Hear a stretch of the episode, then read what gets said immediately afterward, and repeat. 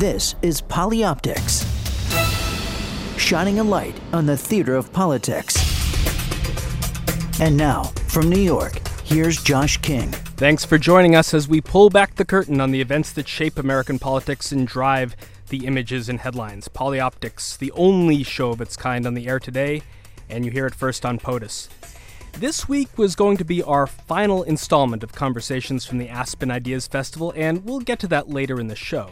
But boom, some big stuff happened on the Polioptics front, so here I am back in the studio to help with some fresh perspective. First, Monday, like a left hook out of nowhere, Amazon founder and CEO Jeff Bezos scoops up the venerable Washington Post for a rather cool 250 million a dilettante dancing in the world of Watergate quality journalism, or just what the industry needs to bring innovation and technology to a tired, some would say exhausted business model. Then, Wednesday, we get news that President Obama will cancel his upcoming bilateral summit with Russian President Vladimir Putin. The mess over Edward Snowden's temporary asylum only the latest slight in a bilateral relationship that's become progressively more sour. So, before we get to the rest of the show, we'll welcome Peter Baker of the New York Times, the perfect guy to give us some inside perspective. Peter was, for 20 years, a leading reporter at the Washington Post, a lot of it on the White House beat, and he also had an extended tour as Moscow bureau chief. Peter's got a new book coming out in October, Days of Fire Bush and Cheney in the White House. And while we'll have him back in the fall to probe that story in more depth, we'll get a preview today of what's to come. Then, listeners, it's back to Aspen one more time. With the Detroit bankruptcy on many minds, it's a great time to check in with Bruce Katz of the Brookings Institution. His new book with Jennifer Bradley, The Metropolitan Revolution How Cities and Metros Are Fixing Our Broken Politics and Fragile Economy, shows that Katz is one of the most foremost thinkers on how America really ticks outside of Washington and should provide a ray of hope for the future. Finally, as I was watching Bruce talk in Aspen, I spied a familiar face, Ned Lamont. Ned was the Democratic nominee for the Senate in 2006 in my then home state of Connecticut. He seemed destined to win the race, but was upended in the final weeks by Joe Lieberman, running as an independent. I always wondered how Lamont thought about that race and how he's been filling his time since, and we'll catch up with him later. But first, from an undisclosed location somewhere in the territorial waters of Massachusetts, let's welcome Peter Baker to Polioptics. Peter, welcome to the show. Hey, thanks for having me. I appreciate it. Uh, did it hit you like a left hook, like it did everyone else? Donald Graham and the Graham family selling the Post. Oh, it really did. Actually, I, I, I it probably shouldn't have, but it was a shock. I think uh, everybody understood that the Post has been in trouble for a number of years, and everybody understood that you know there could come a day like this. But uh, I don't think a lot of us who still uh, love and care about uh, the Post saw it coming. And so, yeah, there's a lot of emotion actually uh, in my household, and I think that of a lot of people who either currently or used to work at the Post. David Remnick uh, was quick with a piece that gave some uh, a view in the auditorium of the Post, and when Donald and Katharine uh, Weymouth uh, got in front of the Post staff and told them to listen and not tweet. How did the word sneak out to former posties like yourself? Well, I got a uh, got a news alert on my phone. You know, that's uh, that tells you something right there, right? How does news travel these days? Not in the old-fashioned way. And it was a news alert from Politico uh, which is the institution that's come along to challenge the Post for its dominance in political news. So, you know, that tells you something a little bit right there. But there's, you know, you talk about Don Graham, and he uh, he deserves all the plaudits and praise he's gotten in these last few days because the truth is, in, in, in, a, in a tough time and in a tough business, he is about as classy an individual as you'll ever find, one with great integrity and commitment to journalism. And, and I think that's the reason why you saw so much emotion on the part of people connected to the Post because it really is a passing of an era. You tweeted out a couple days ago, uh, went something like this Beyond Donald Graham's easy grace was unflinching integrity. Whenever the hard journalistic moments came, we always knew he had our backs. Reflecting on your own two decades uh, at the Post, what were some of those hard times that you faced that, that Graham was there for you? Oh, sure, absolutely. Look, I, I covered the White House, as you mentioned, uh, for the Post. Uh, you know, the Clinton White House days, uh, uh, they were very unhappy with uh, a lot of the coverage that we did, particularly of some. Oh of no, we we loved it, Peter. We welcomed every minute of it. Yeah, well, you know, it it it, it was it, there were tough times. It's a it's a job of a newspaper, particularly in Washington, to take a a, a, a tough eye look at any White House. Uh, and and so he always he always stood by the reporters, no matter how much pressure he was under and how much pressure the paper was under. Uh, and I always, always knew that I didn't have to worry. And if he made a decision, I always knew it was the right one. So, you know, there's a certain fatherly figure to a lot of us uh, who were younger in those days, and, and, and you knew you could trust dad, in effect. That was sort of the way I think a lot of us viewed him and still view him. So, uh, you know, in a business today where, you know, a lot of newspapers have passed hands to, to, to people who don't have that kind of background or experience, it's unsettling to think that he's not going to be there for us a couple weeks ago, we had uh, my old friend Mark Leibovich on the show. We were talking about uh, his book and the fact that the last chapter was the last party, uh, focusing on his experience going to the home of Ben Bradlee. Uh, and it seems like it has almost come to fruition, but not with Bradlee's own demise, but with the paper's own demise. We, Lebo and I, played a, a clip from the Washington Post in which, uh, from the All the President's Men in which Bradlee says to Woodward and Bernstein, you know, you've got to trust your trust your reporters because Bradlee didn't want to go do the reporting himself. Is there a specific moment in your own days with Don Graham that that you had one of those Don, I need some advice here moments, and he he steered you in the right direction? Well, it was never. You know, there's not a great single Hollywood type moment, but it was a series of moments with him. I remember even as a young Metro reporter, I didn't think my own uh, editors knew who I was, but Don Graham did. You know, you would run into him in the newsroom. Not only did he know who you were, he knew where you went to college. He knew what story you were working on. He knew about the people you were covering in the far off counties that nobody paid attention to. And you know, it's not surprising that he would know uh, about White House coverage and stand up when a White House was uh, uh, pushing back. But he he he he knew every part of that newspaper, and it was just uh, it was part of his bones. You know, he just had it uh, wired in his DNA. So yeah, I do remember a lot of moments like that. I you know during the Monica Lewinsky story, very tough story, and a lot of heat from a lot of different people. Uh, and a tricky balance for us to play in covering a you know a tough story. He stood by us in every every step of the way. So uh, you know that that's part of his legacy is is is one is a commitment to journalism that I hope that Jeff Bezos is gonna is gonna take from him and, and carry on. Well, Walter Isaacson uh, posted a blog today and gave us a little bit of video of Bezos uh, in conversation with um, Charlie Rose. I want to hear about a minute of that. And have you summarized the the chatter amongst your colleagues, both at the Times and the Post, about what Bezos' ownership will mean? Sure. Were you tested by failure, and do you believe this notion that you learn more from failure than you do from success?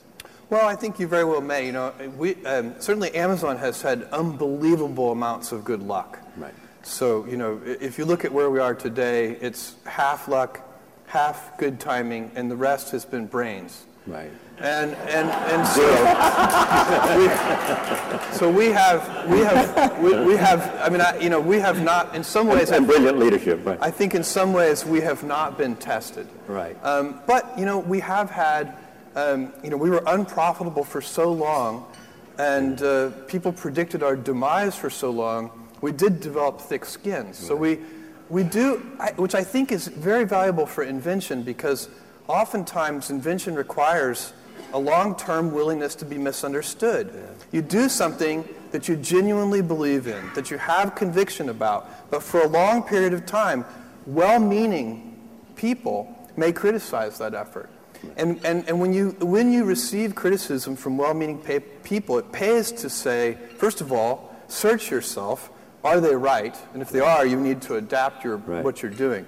If they're not right, if you really have conviction that they're not right, then you need to have that long term willingness to be misunderstood. It's a key part of invention. Peter Baker, you and uh, Jeffrey Goldberg were tweeting back and forth that at least the Post wasn't bought by Dan Snyder. yeah, well, he's not uh, he's not been a favorite of Washingtonians uh, in the example of, of uh, young owners buying up old institutions. Uh, but look, you know, uh, Jeff Bezos hopefully is. You know, Don Graham, I don't know him. I've never met Jeff Bezos, but John, Don Graham does know him, known him for a long time. And I have to believe that he wouldn't have sold it to him if he didn't think that he shared some of the great commitment that uh, Don Graham has had to journalism over the years. He wouldn't just sell any old hedge fund or, uh, you know, some sort of vulture capitalist kind of owner. He, he, he cares too much about that.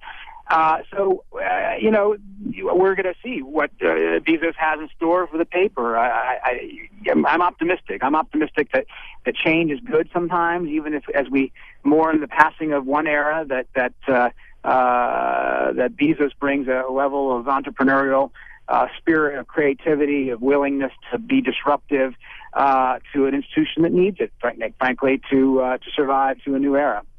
At the same time, uh, it seemed incumbent upon the Sulzberger family to get out a quick statement about the New York Times and whether it too might be for sale.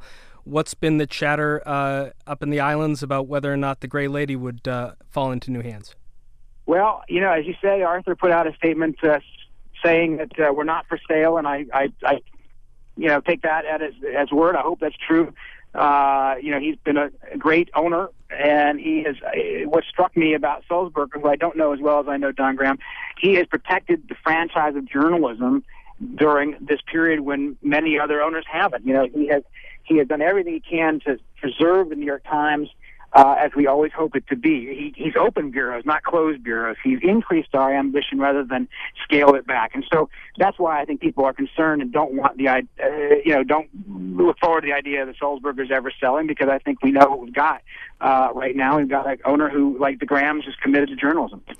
Peter Baker, switching gears, uh, one of the aspects of the Great Times writing and the fact that it is so vital is that it can call people like Peter Baker back from vacation to write an important piece like Ties Fraying Obama Drops Putin Meeting. What should we glean from this news now that at the upcoming G20 in St. Petersburg, President Obama will not have that characteristic sit down with his Russian counterpart like so many meetings that I set up? Yeah, I, I I think this is a big moment in the relationship. I think that you know, four years ago, the president went to Moscow. He had a meeting with uh, the Russians and said, "This is a new era. We're going to rebuild this relationship. We're going to have a reset," is what he called it. And for a while, it looked like there was some uh, movement in that direction. There was uh, um, an arms control treaty. There was a new transit corridor for troops in Afghanistan. Sanctions on Iran.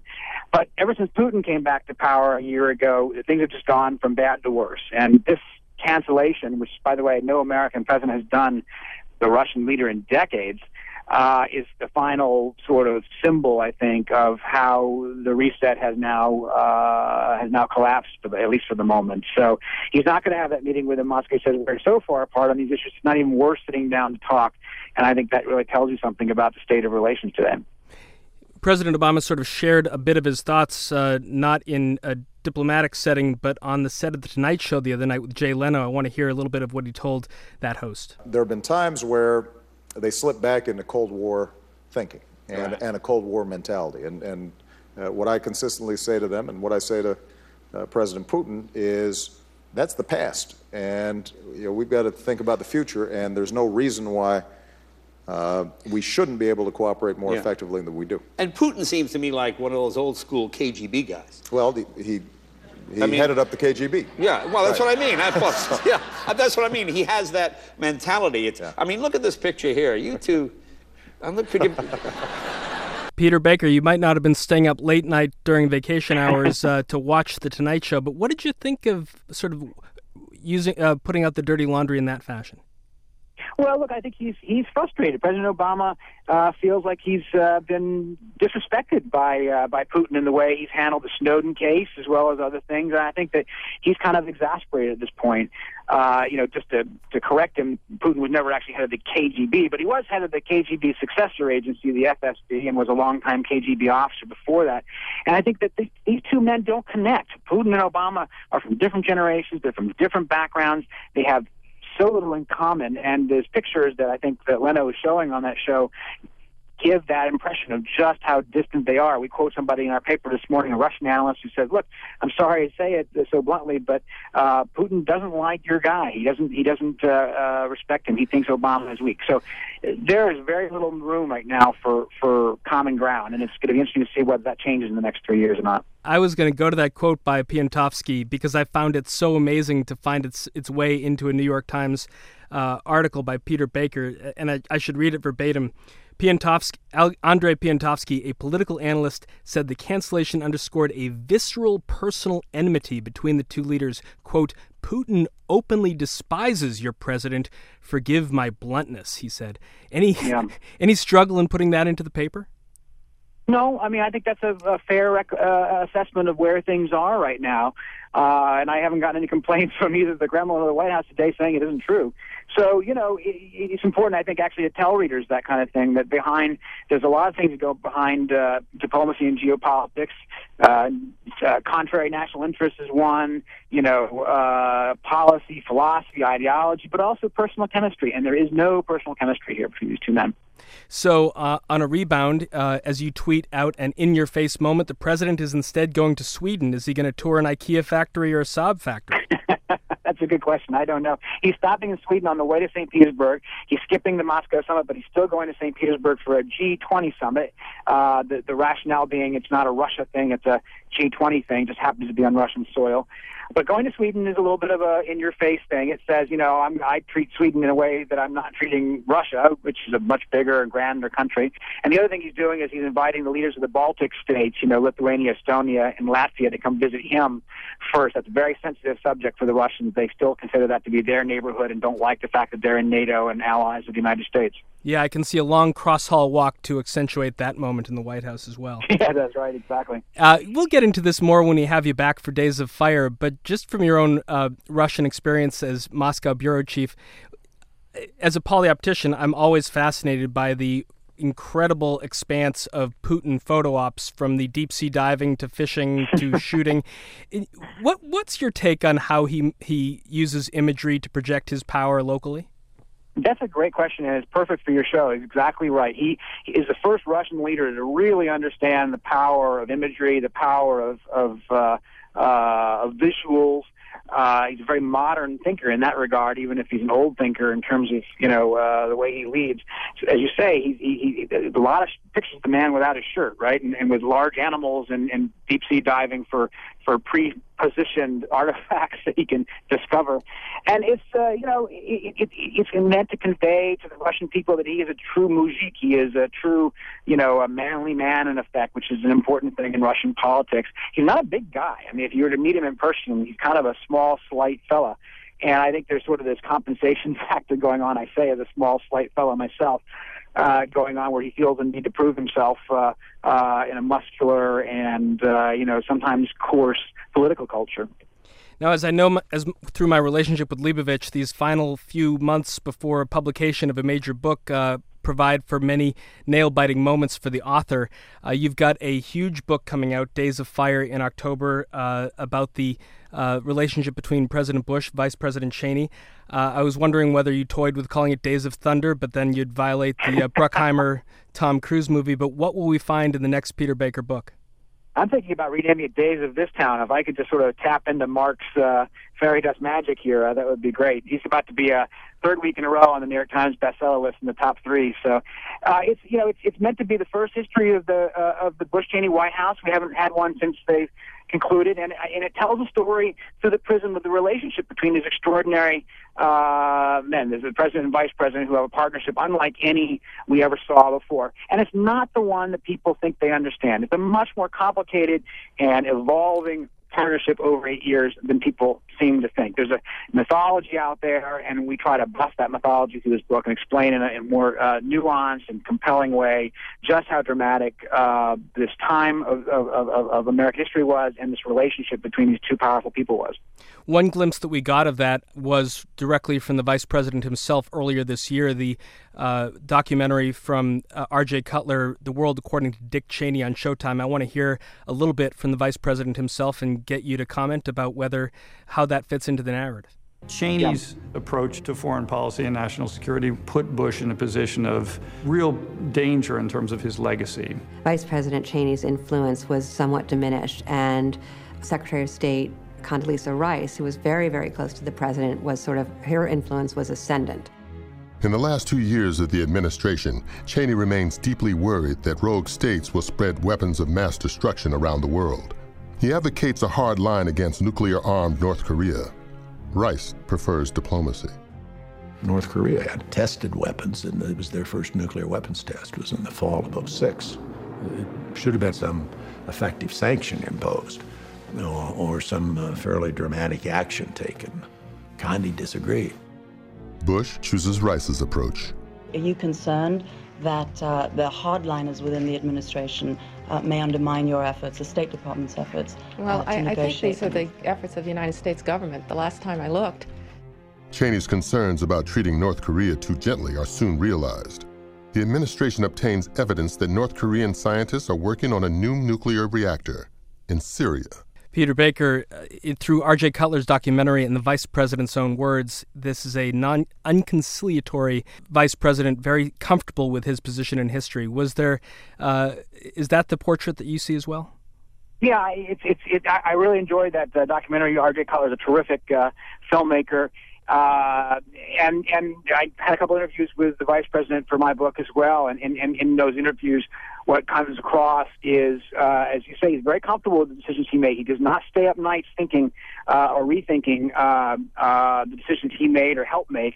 Uh, the, the episode you just talked about there with North Korea is a perfect example of how things changed as the administration went on. He he was no longer uh, the preeminent advisor. He felt very uh, upset that uh, George Bush, in his view, was drifting away from the ideals that he felt that they had set in the first term. That, that, the, the, in his view, Bush had said that uh, after that North Korean uh, nuclear test, that if there was any evidence of non-proliferate of, of proliferating nuclear technology to other states, that would be a red line for him. Well, then they, in effect, crossed that red line with Syria, and, and as far as Cheney was concerned, there was no living up to the to the warning that Bush himself had made, and that was a mistake. Bush obviously felt differently, felt that uh, uh, with the war in Iraq going as badly as it was, uh, that he could not afford to be, uh, you know, provoking uh, dangerous situations uh, in too many parts of the world at one time.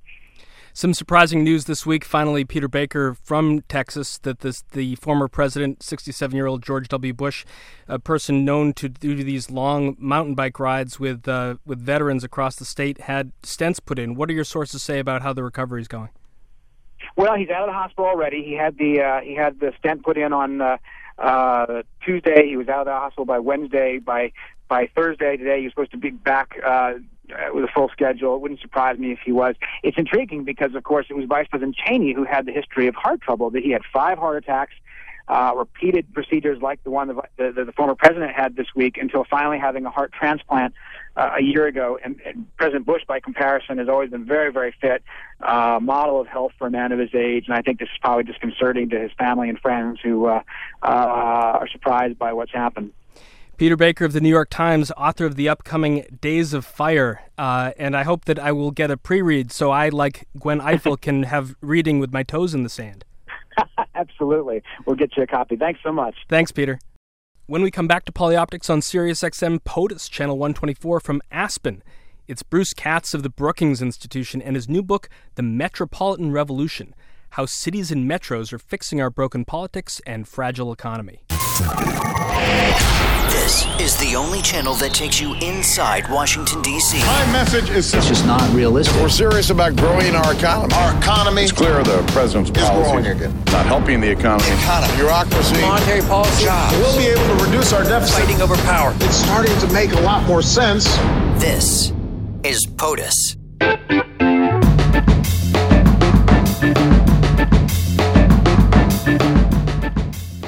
Welcome back. I'm Josh King, and you're listening to Polioptics on SiriusXM POTUS, Channel 124. Let's now join our conversation from the Aspen Ideas Festival with Bruce Katz of the Brookings Institution. Bruce is one of those guys that might have been written about in Malcolm Gladwell's Outliers. If you spend enough time on one topic or area of expertise, there aren't many who can keep up. And that's true when it comes to Katz and the study of our cities and metropolitan areas. Before hearing from Bruce, let's listen to a recent clip from ABC's This Week with George Stephanopoulos. It's George talking to Detroit Mayor Dave Bing. Detroit declared bankruptcy Thursday, the largest American city ever to do so. And we're joined now by the mayor of Detroit, Dave Bing. And Mayor Bing, I know you resisted this bankruptcy option, but are you convinced now that it's going to bring a new start to the people of Detroit? Well, I'm surely um, hoping that this will be a new start. Uh, Detroiters are a very, very resilient uh, people. And uh, we have a, a, you know, when we had Chrysler and General Motors that, uh, that the federal government helped uh, in their bankruptcy. Uh, they came back and they're doing well. Detroit is a very iconic city worldwide, and uh, our people will fight through this, and we will come back. That's Detroit Mayor Dave Bing with George Stephanopoulos. And now on to my conversation with Bruce Katz. As Newark Mayor Cory Booker said, the Metropolitan Revolution by Bruce Katz upends conventional wisdom and makes the case for how our cities and metros are leading American change and progress. They're transforming our national economy, political conversation, and collective destiny from bottom up like never before. A must read for anyone working toward a brighter future for our cities and our nation. That's Cory Booker, and here's Bruce Katz. Happy to be here again in Aspen, Colorado, with Bruce Katz, the co author of The Metropolitan Revolution. Bruce is also the vice president uh, at Brookings Institution. Had a chance to see his presentation this morning at the Aspen Ideas Festival. And uh, as we look out at this incredible vista, I, it, it struck me too that while your study of work is so much focused on the 100 top metropolitan areas in the United States, this is a pretty special ecosystem in itself. Once a mining Absolutely. town and now a tourist mecca. Yeah, I think Aspen, uh, Colorado is emblematic of places that uh, might have focused on resource extraction 100, 150 years ago, and then are now able to reinvent themselves, really, of a center of tourism and ideas festivals. And, it, and what it goes to show is places need to understand what's your role in the economy, domestic and global? What's your function? What's your reason for being? You know, for a long time, I think we forgot that in the United States because we were focused on consumption and home building and, you know, the things that come out of a productive economy rather than the productive economy itself. So our book, so much, is about places really understanding who they are and then finding their game changer to leverage their special assets and advantages. How did the interest in places for you actually start? Um, well, I grew up in uh, Brooklyn, New York. Um, I, I, was fortunate enough in high school to be allowed to leave school for six months um, and have an internship with the city council, the New York City Council. And after that, I was just pretty much obsessed. under whose pol- mayorship? Uh, this was under Mayor Abe Beame. Yeah. So this is back in the 70s, and I worked for a very uh, vital uh, city councilman, Bobby Steingut, and I just fell in love with cities and politics and policy and, um, you know, the whole progress of urban places. Brooklyn itself as case study. it's changed a little. I mean, ha- I, I, I, so enjoyed watching uh, 42, the story of Jackie Yeah. Robinson Yes. earlier this year, that uses the magic of CGI to recreate Ebbets Yes. Field, but but now it actually has something in the Barclays Center uh, and Right. and other amenities that make Brooklyn once again a, a, a, an incredibly attractive place to live. Yeah, I grew up in Brooklyn during a different kind of period. it was a little bit dystopian at times, um, but uh, I always believed in the power of New York and the power of the boroughs. And it took a long time. It took you know um, the hard work of not just the the mayors, but business, civic, university, neighborhood, community leaders who just stuck to it over decades. How much credit do you give to people like Beame and Koch, Jul- uh, Dinkins, Giuliani, and now Bloomberg? I think Koch, Giuliani, and Bloomberg um, were very successful mayors for different reasons. Um, you know, uh, Koch really came in, you know, after the financial collapse, um, and and was able to really uh, restore a sense of confidence in the city. Giuliani is is known for being tough on crime, safe streets, which really does provide a platform uh, to, to for a place to be attractive to business and people. I think Bloomberg's you know inherited some really tough challenges. I mean, he became mayor after 9 11. Um, he, he steered the city through the recession, now Hurricane Sandy, but just smart, strategic, focused, above the fray in some respects. Um, we have a story in our book about the Applied Sciences District, which is really the cornerstone of, of his economic development strategy. And, you know, that was really done by the mayor in the depths of the recession, convening hundreds of business, civic, and university leaders and saying, what do we do to diversify our economy and set a platform for long term growth? I give Bloomberg a lot of credit. I'm surprised by so much of the blowback that seemed to have uh, arrived with the arrival of Citi Bikes, uh, the new amenity in town. And yet, you, my friend Howard Wolfson is constantly tweeting out uh, number of millions of miles driven and number of rides taken. Uh, and Citi Bikes are a, a version of that is here in Aspen. Uh, what do what what would, should one say to detractors of these kinds of uh, pedestrian amenities? Well, I actually used the bike share yesterday in Aspen. It was phenomenal, and and, and I'm close friends with Janette Sadik-Khan, the transportation commissioner in New York. Cities are changing in the United States. Um, the form of cities is changing. What what the public is demanding is more livability, uh, more transportation options. Uh, they want cities for people, not cities for cars. Um, and this is happening obviously across the United States, in Europe, um, and in other parts of the world. So the form and the function of cities are changing in the 21st century. And successful countries and successful cities need to understand those dynamics and need to adapt fast. Because if they don't, frankly, they get punished by the market. You write in your book, uh, The Metropolitan Revolution, about the inversion of the hierarchy of yes. power in the United States. And I was interested, as I listened to your talk today, thinking about a major decision uh, that will come down uh, in the next couple of years about whether former Secretary of State, Senator, First Lady Hillary Clinton. Uh, decides to run for president of the United States, when in fact we know that there was a overture by Mayor Bloomberg to have her take over uh, or run for mayor of New York, which you might argue is would be a much more attractive, results-oriented job. Well, I think she might have more fun. Um, no, if you look at uh, Rahm Emanuel coming from being the White House chief of staff to being mayor of Chicago, look, the action, the affirmative energy, the pragmatism is really all at the local level in this country and, frankly, elsewhere in the world because these cities and metropolitan areas are very powerful economically. The top 100 metros sit on only one eighth of our landmass, two thirds of our population, three quarters of our GDP, and on everything that matters skills and, and innovation and infrastructure 75, 80, 85, 90% of the national share. So, mayors understand and corporate and civic leaders understand that, that, that cities and metros are the engines of the economy. And now what's happening is they're the vanguard of policy innovation.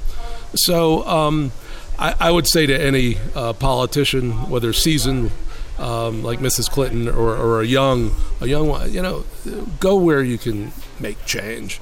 Um, and and I, I, and look, I don't think this is a cyclical event in the United States. I think this is structural. I think this is where the action is going to be. You worked in, as I did, in the Clinton administration uh, as the chief of staff to um, HUD Secretary uh, Henry Cisneros. You were on the Obama transition team helping. Uh, Secretary Shaun Donovan take over the housing department here. Uh, so you're obviously close to the dynamic of what Rahm Emanuel faced as a representative from Illinois, uh, growing in power in the House of Representatives, White House Chief of Staff, and then the decision to follow Mayor Daley in Chicago. What do you know about how actually he is, uh, you know, the, the, challenges he's having, the enjoyment and fun he's having as mayor, uh, and the and the impact that a guy with that kind of uh, political skill has on a city like that, which has only really known one family is leading it for so long. Sure, I think Mayor Emanuel is having a very positive effect on Chicago, and uh, you know he came in um, obviously in, uh, sort of facing some big issues, particularly around crime, homicides, the schools. You know, at the end of the day. Cities need safe streets, good schools, efficient delivery of services to be successful. But what he also did is he pulled in the business leadership, World Business Chicago, and he basically said, I need a plan, an economic strategy for this city that is really aligned to this disruptive moment post recession. Convene the civic, university, community, labor, environmental leaders in the city and give me that unified narrative and give me initiatives um, that I can actually design and deliver and finance. And so that's what's happening right now in Chicago. They are on the vanguard of a manufacturing renaissance. They're focusing on infrastructure finance. They are helping to make their buildings energy efficiency. They're focusing on exports and trade. This is a new kind of economic development for cities. You know, 15 years ago, you would go to most cities and say, What's your economic development strategy? Ah, we're building a new stadia. We're extending our convention center. We're building a performing arts facility. It was the consumption economy. Now, when you go into cities like Chicago, what's your economic strategy? We want to be a productive, innovative economy and help workers get the skills they need so they can compete globally. So let's t- sort of take a geographic turn around the country, uh, talk about a few cities, maybe sure. some that I have some experience in, uh, and you have experience in so many. But uh, moving moving west, we talked during your talk about uh, what made Silicon Valley, Palo Sure. Alto such a success, and yet what might be its challenge on the horizon? Well, you know, I, I, we've always focused with Silicon Valley on the celebrity entrepreneurs like Steve Jobs, and, and I completely appreciate their inventiveness and innovation. But I think what made Silicon Valley so powerful, probably why Steve Jobs was there in the first place, was an ecosystem of advanced research institutions like Stanford, um, really innovative companies, entrepreneurs, talented workers, a quality of place. I think the challenge for Silicon Valley right now is that I see a lot of the spatial geography of innovation um, happening not in science parks and these isolated corporate campuses, but smack dab in the middle of cities and downtowns and midtowns. Um, you know, Research Triangle Park near Raleigh Durham, which is the other iconic uh, science park of the late 20th century, they're having to urbanize, bring housing into the park, bring biking into the park.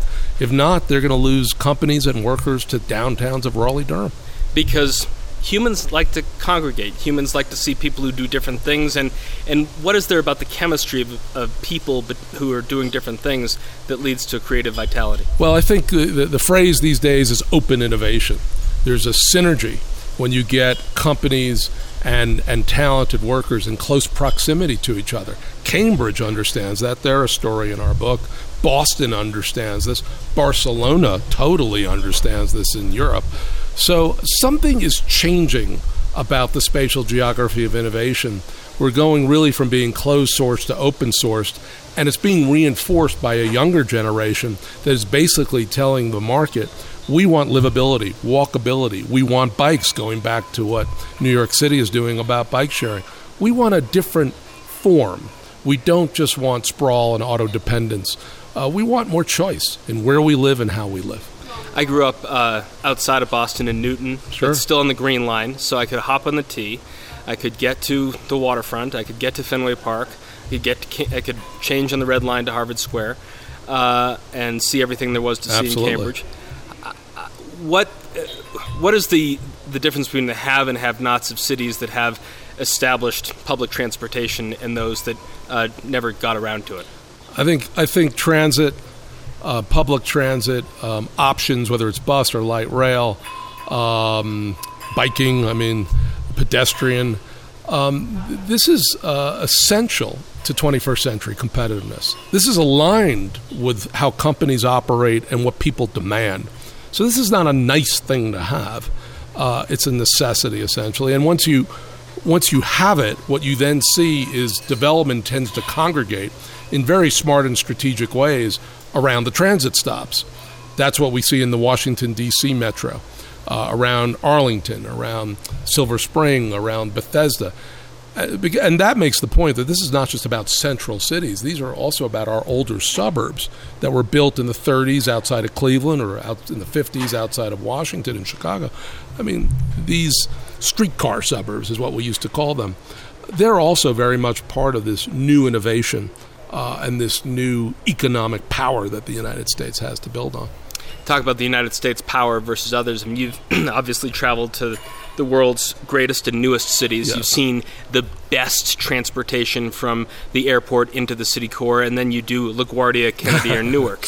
I mean, is is Bloomberg's New York always going to have one hand behind its back because it can't get people quickly from and cleanly from the airport into the city core? Well, it's embarrassing, frankly, to travel to some of these uh, great cities abroad and then come back to the United States.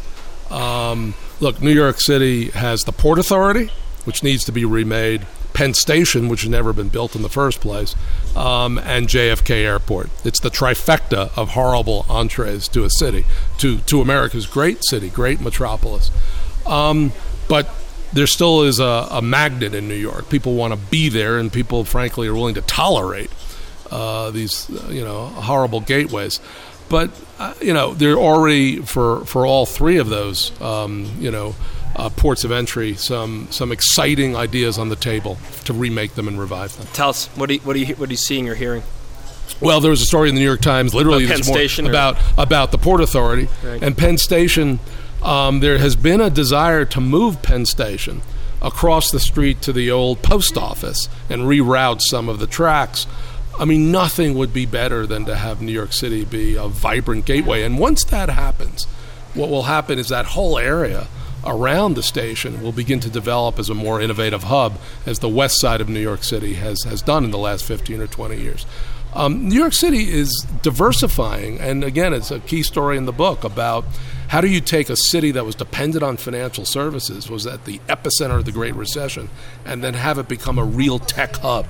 That's what's happening in New York today. You gave us a number in your talk about 20% representing the uh, science, technology, educa- uh, uh, engineering, and math economy, Yes. so-called STEM. The STEM, economy. yeah. The STEM, you know, we used to always think about the STEM economy um, as being a relatively small portion of the economy occupied by a lot of brainiacs from Stanford and MIT and Georgia Tech.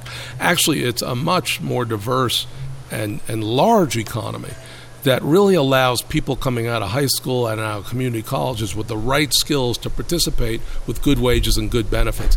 This kind of insight, I think, is what can power the United States post recession. We can get back to fundamentals, what drives what. And I see cities all around the country really embracing this new model. At some point in time, if you have enough cities and metros embracing this model, then the states and the federal government will follow.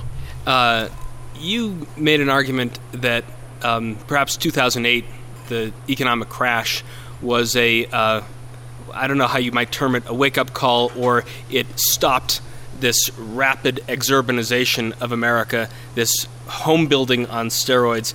Uh, So, as, ma- as many people who suffered through 2008, you might argue from a development standpoint that it, it has a, a silver lining for the United States.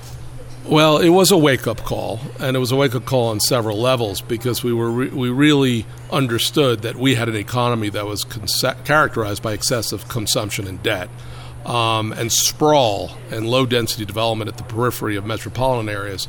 Uh, really, um, you know, was was a clear illustration of that. As we sort of move past the recession, if the United States is smart and strategic, we will go back to basics. We will understand that successful economies here and abroad are fueled by innovation, ideas, and manufacturing, powered by advanced energy. That's partly the shale gas revolution, but that's also renewables, driven by exports and global engagement. We're not alone in the world. We need to make goods and sell services that the rest of the world wants. If you actually build that kind of economy, uh, we could have jobs that provide dignity, but also good wages and good benefits. Nothing would be more important after this recession for us to understand that. Cities and metros, I think, are at the vanguard of that realization. And there was an interesting sidebar in the conversation, uh, Bruce Katz, about um, the uh, what's happening in in the new oil discoveries of the the Great Plains. And one of my favorite shows of the last five or six years was HBO's Deadwood, uh, about the story of what the pioneers uh, built as they began to mine for gold in the Black Hills of South Dakota. Now in North Dakota, you have one of the most enormous uh, oil discoveries in the continental 48 uh, uh, on record. What has to happen infrastructurally to go along with uh, now uh, uh, mobile homes upon mobile homes, temporary housing upon temporary housing, as people come out there and try and seek their fortunes? Well, I think um, for those portions of the country that are fortunate enough to have access to this energy, uh, and that energy, by by the way, is fueling a manufacturing renaissance in many parts of this country. So it's critical to this growth model we've discussed. Um, I think they need to be in it for the long haul, right? Um, because uh, you what you want to do is, is is not just be a place for, for resource extraction. What you also want to be is a place for innovation, right, around that extraction. And that means investing in universities and investing in quality of place. Um, you know, Denver was, was really a commodity town for a long time. Um, it's now really diversified into really one of the great global centers of technology and innovation. Um, and, and I think that's the kind of growth path that all places really need to want to be on. But you've got to invest in the future. You, you, you, you can't just be short term. You've got to look long term, and you've got to really engage on the fundamentals. I think that's the lesson of the past. We're in the middle of, I think, what could be one of the great pivotal decades in American history after this Great Recession, like the Great Depression, really was the catalyst for transformative structural changes. Um, the only difference now is the Great Depression uh, really um, made the federal government more powerful in our lives. I think the Great Recession will ultimately return power into cities and metropolitan areas, and actually, and clearly leadership is what is at that level. So who's going to seize this leadership? Who's going beside Bruce Katz and your co-author and the book, uh, the, yeah. the Metropolitan Revolution? Who's going to see this? And and is it just one person seeing it? Because you say uh, the cavalry is not coming in terms of the federal government. Right. Well, I, I actually think what makes cities and metropolitan areas so powerful is they are networks of leaders. Um, they're not governments like the federal government or state governments uh, where you have this clash almost built into the system between the executive branch, the legislature, and the judiciary. What you have at the local level are people who just want to get stuff done. They want to solve problems, they want to move their place forward. So when I look across the country, what I see are thousands of leaders, frankly, um, all doing the hard work to grow jobs and make their economies more prosperous. Uh, we're rich in leadership. It's only when we focus on the 537 people who are elected in Washington do we get depressed. I, I am highly optimistic because I look across 100 metros and beyond here and abroad, and I see thousands, tens of thousands of leaders. Uh, and I call this the pragmatic caucus. They put place over party and collaboration over conflict as we talked earlier, uh, you were the chief of staff to HUD Secretary Henry Cisneros. You advised President Obama during the transition. Shaun Donovan, his HUD secretary. What, what, what's the best thing the federal government can do? Well, the federal government, first and foremost, has to do things that cities can't do.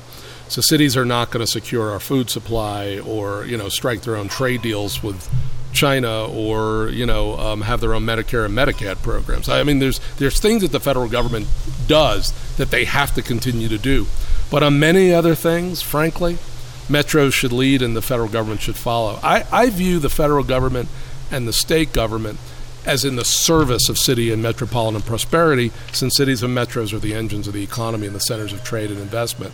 And it is a flipping of the pyramid it is a changing of our view of the hierarchy of power in the United States. So everything we learned as third graders about how power flows down from the federal government, um, frankly, power should flow up from the cities and metropolitan areas where we live.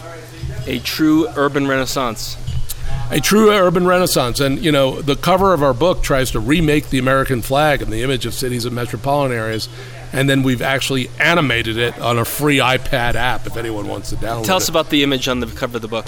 Um, it basically um, takes those 13 bars, which represent our colonies, and instead have skyscrapers and sewer grates and the, the sort of iconic image of cities. And um, I, I think, in a way, you know, the United States has already been always been a union of states and the federal government. That's our those are our constitutional partners. But there's a third partner, there's a third sovereign, so to speak. Those are the cities and metropolitan areas that power our economy. And I think in this century, which is really an urban age, a metropolitan century, the United States will be that much more prosperous and environmentally sustainable and socially inclusive if we recognize the power of these places. Bruce Katz, Brookings Institution. The book is The Metropolitan Revolution. Great talk. I'm so glad to have met you and been able to talk about this a Thank little bit. Thank you. Take All care. Right, thanks. When we come back, a quick trip down memory lane with Ned Lamont, one time candidate for the U.S. Senate from the great state of Connecticut.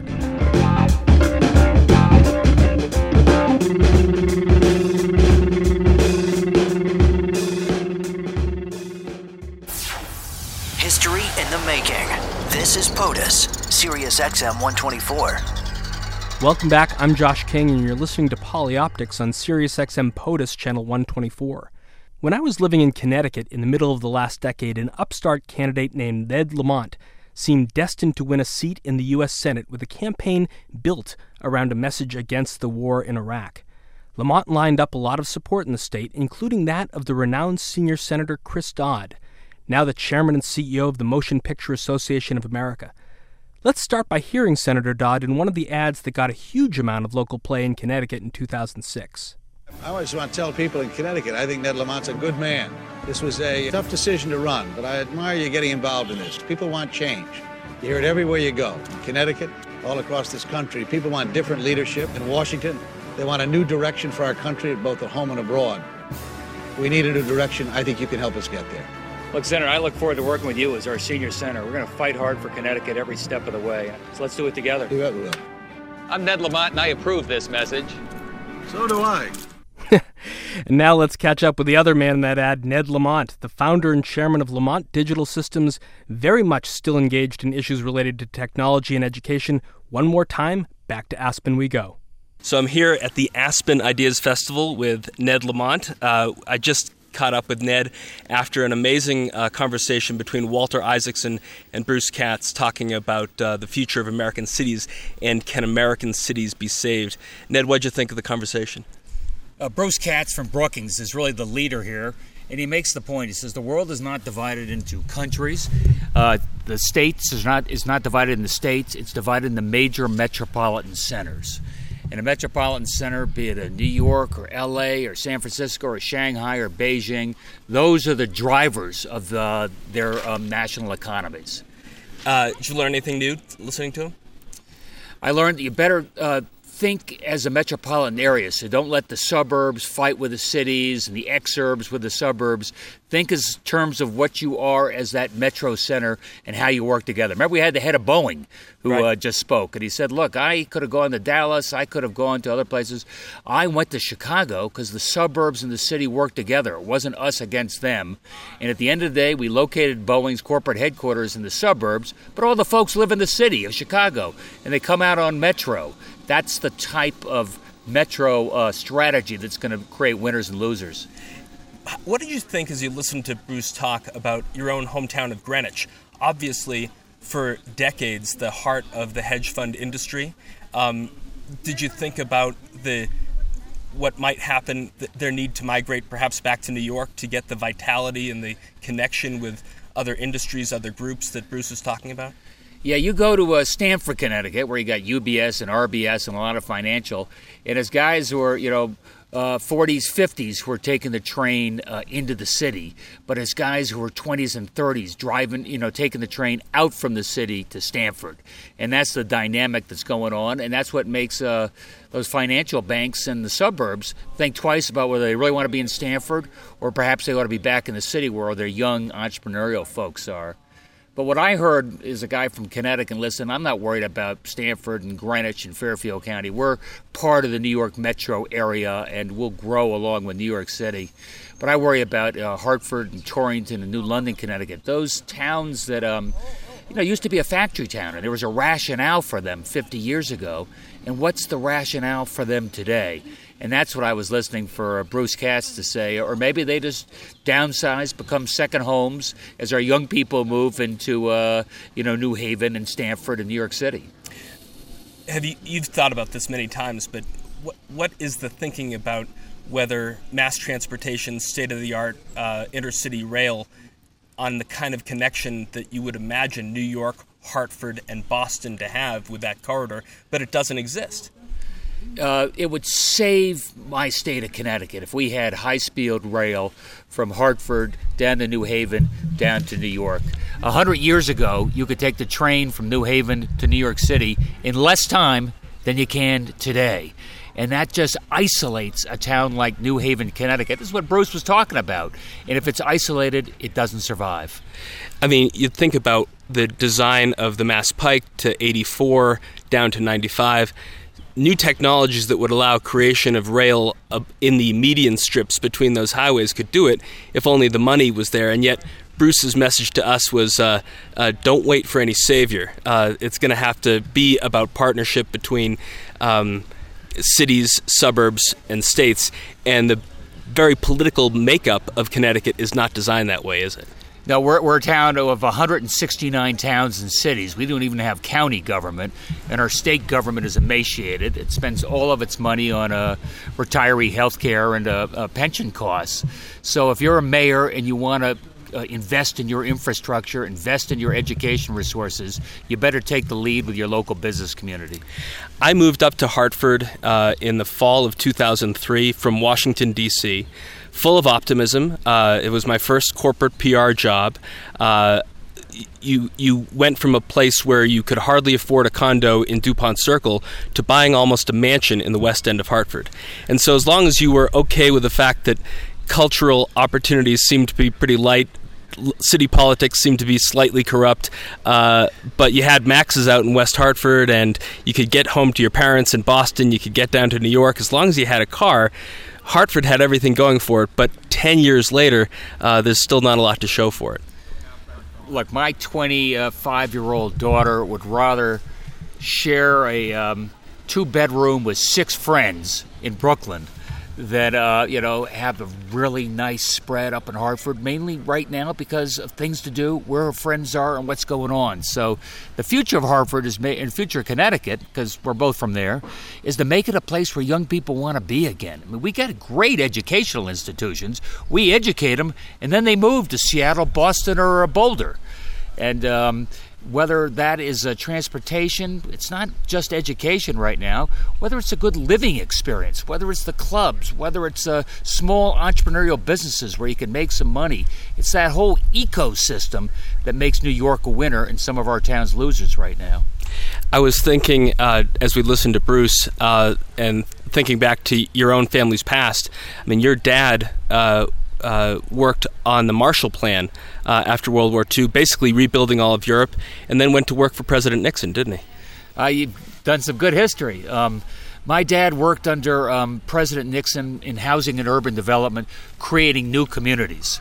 So, uh, like Reston, Virginia, was probably one of the most celebrated. And the theory was back then, perhaps these big cities, their best days are behind them, but we're still going to create urban metropolises where you always have a metro stop within 500 yards of where you live.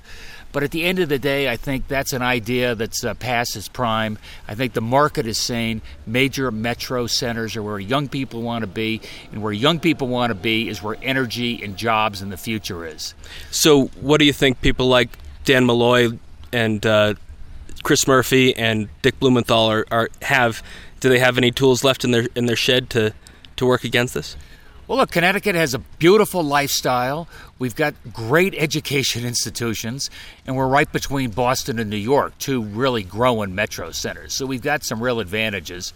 We haven't used them very well politically. Um, but I would think, um, you know, as a governor or mayor, you probably look where you've got start where you've got your strengths. We have strengths in Stamford. We have big strengths in New Haven, Connecticut, right in the heart of the state of Connecticut. You know, with Yale and Quinnipiac, um, a big major life sciences function there. It's about our only city where young people really want to live. So let's build off of that. So, uh, Ned Lamont, back in 2006, uh, my friends uh, Gary Collins uh, asked me to come down to the Pond House in West Hartford, in the heart of Elizabeth Park, and they said, "Josh, can you bring some of your sort of Clinton-esque polioptics backdrops to help our friend Ned Lamont. Big event. And so two days before, I sort of got in front of my CAD program. I said, you know, for Connecticut's future, Ned Lamont with a bunch of state seals, a perfect presidential backdrop. And uh, and you came in, you said, wow, I've never seen such a good backdrop. But uh, and and and that that event itself was pretty good. But what happened? I mean, you obviously have a ton of ideas, uh, and yet uh, by the end of that campaign, it was sort of back to the same old, same old with Joe Lieberman. Why couldn't you penetrate through? Uh, we had an awful lot of energy in and around uh, whether the invasion of Iraq was in America's best interest, not to mention the interests of the people of Iraq.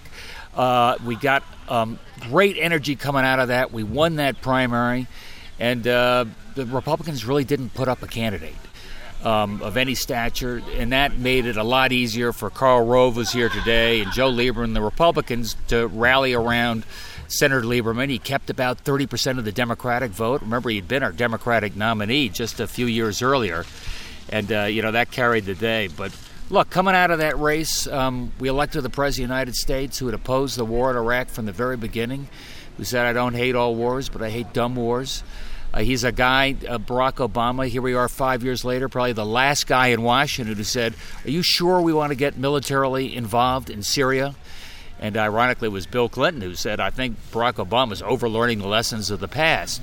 So I think, you know, campaigns like what we did in 2006, uh, win or lose, they do change the dialogue a little bit. I'm proud that I did it and proud of friends like you that were supportive. Well, we, my wife and I got very excited primary night. I think the uh, the final tab- tabulation was you were beating uh, Senator Lieberman 52% to 48%, maybe uh, uh, plus or minus. And you know, I come from a school of creating. Um, moments where the person is in isolation. This is Ned Lamont. This is going to be the next senator uh, from Connecticut, and I was I know that uh, Gary was was with you that night, and I was emailing because I was walk, watching back in Hart, Hartford, and I said, "Here comes Ned Lamont up to the stage. Oh my God, there's a lot of people coming on stage." It's turning into sort of a circus. Look, there's Jesse Jackson, there's Al Sharpton on stage. And we looked at it and said, I, I, this should be Ned Lamont's moment because the whole world is looking at the, the statement that you are going to be making about the war in Iraq and what this may mean in this off year election. Next day, you look at the front pages of the Hartford Courant and other newspapers and you see sort of a, a big gaggle on stage. Do you say, that might not have been the way I wanted to project myself that night? Uh, it was a rookie mistake. I'd never really done anything in politics before. We had a we said we're going to be upstage with our um, our family because this is uh, this is how we got this thing started, and we shook our head, and all of a sudden um, it was a lot more than family up there, and. Uh, Jon Stewart on The Daily Show teased the hell out of me a week later because he had a picture of me standing up on stage. And instead of Jackson and um, Sharpton, it was Ahmadinejad, Castro, Adolf Hitler. You know, he was just killing me. And uh, and that was a, um, a tough photograph for us. I mean, the Lieberman campaign put it on everybody's yeah. windshields. The folks down in the suburbs of Fairfield County shook their head and said, It's not the Ned I thought I knew. And, um, and I, look, I've got no problem with Al Sharpton. He's a great yeah. leader on education reform, helping you guys turn a, out a lot of vote that but day. But as a symbol of what we were trying to do, it was not helpful. And the other team were real political pros who had been in the game for 30 years, and they exploited it beautifully. Uh, you ran for governor in 2009. Uh, Dan Malloy now is uh, the governor of the state. Um, how have you been spending your time since last we really saw uh, Ned Lamont in, in, close focus back in 06 and 09? Well, look, you're a serious news guy, Josh, and I'm working on a personalized news service for. I deliver uh, cable services to uh, yes. about a million college students. So you're going to be able to find these are the news topics I like: Lady Gaga, the war in Iraq, Joe Lieberman, and um, and crystal meth. And these are the uh, video sources I like, which is BBC, Al Jazeera, CBS, and HuffPo Video. And we'll create a newscast just for Josh King and we'll front load it to you or we'll uh, deliver it to you in a 15 minute segment. And the hope is to somehow find a way to get young people to tune back into long form news because we've tuned out over the last generation. Well, that's the whole notion of this show, which is. You know, we've been talking for 12 minutes. We can talk another 12, 45. I don't care because on satellite radio, you ha- basically have as much time as you want. A lot of other sessions here in Aspen are talking about uh, how narrow the amount of information that we're getting uh, is, and we don't have the chance to watch uh, or absorb or are in, that interested in a documentary about our subject. So. Uh, you talk about your kids earlier in our conversation. Are they getting as much information as you could when you were their age? Um, my kids are news junkies. I mean, one of the things about having them involved in the political campaign is they stay into it. But look, they get it. Um, off of uh, Facebook and Twitter. Maybe they read the New York Times, but they certainly have not seen a print copy of the New York Times. And I feel like a dinosaur reading it, you know, in our kitchen in the morning. Paper? What's paper? Um, but I think it's how you're going to take that old fashioned content from the New York Times or from CBS or from Al Jazeera and finding a way to clip it and target it to people that makes it usable for them. And that's what the internet and that's what Sirius allows us to do. What's your product going to be called? Do you know yet? Uh, uh, we're working with a group that's called Watch Up. So uh, look at watchup.com and see what you think. Excellent. Ned thanks, Lamont, Jeff. thanks a lot for spending a few minutes with us on Polioptics. Thanks. Great to be with you guys. That's it for another edition of Polioptics. Our producer is the extraordinary Katharine Caperton. You hear us here each Saturday on SiriusXM Channel 124 POTUS, Politics of the United States. Missed any previous episode? Find them all on polioptics.com and follow us on Twitter at polioptics. Keep your eyes on the visual, think about how it moves you, and we'll talk about it next week. Thanks for listening. I'm Josh King, and you're on POTUS.